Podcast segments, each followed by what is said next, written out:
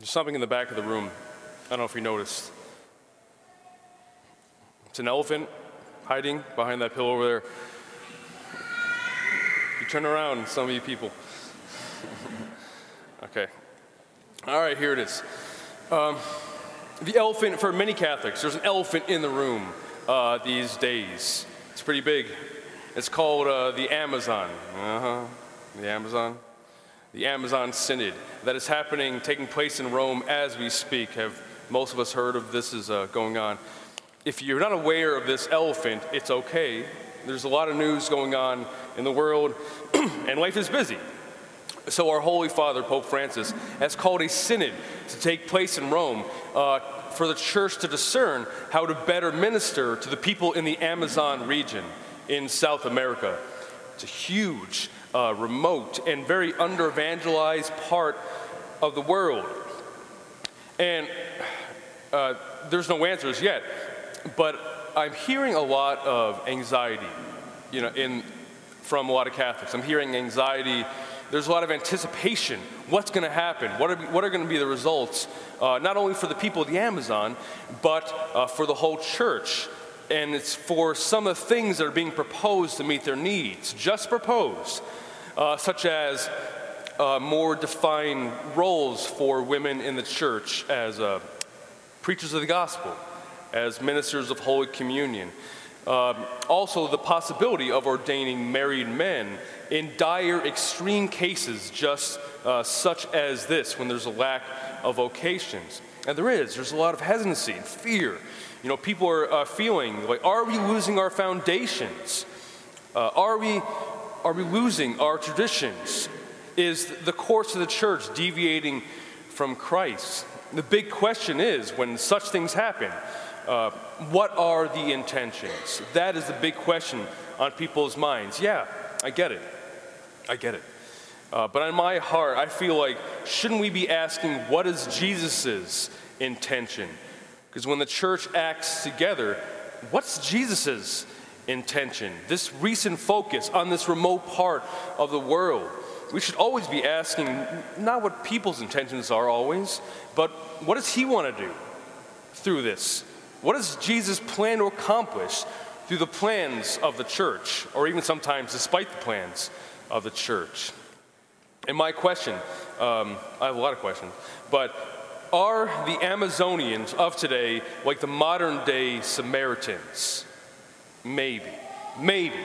Because of the 10 lepers, the 10 lepers that Jesus healed, it was the one, perhaps the Samaritan was the one that needed it the most. The Samaritans were not uh, your friendly neighbor, uh, to the Jews at least. You know, they, they were considered foreigners, strangers. You know, they, they didn't adhere to the faith the way the Jews did. They didn't follow the law the Jews did. Their faith was misguided. They had few leaders, few priests among them. And so these Samaritans, uh, they were like avoided, like the thing in the back of the room. They were avoided. They were uh, judged. They were deemed unworthy, you know, unholy. And so, wasn't it perfect that the one, the Samaritan, rather than the Jews, came back when, he, when they experienced healing? Because maybe they needed it the most. Maybe the people of Samaria needed the gospel the most in that time because they didn't know. And so, Jesus' attention, and we know this as sinners, yeah? Uh, Jesus' attention is always the most attentive to the people that don't know him and the people that don't have him, that have him the least.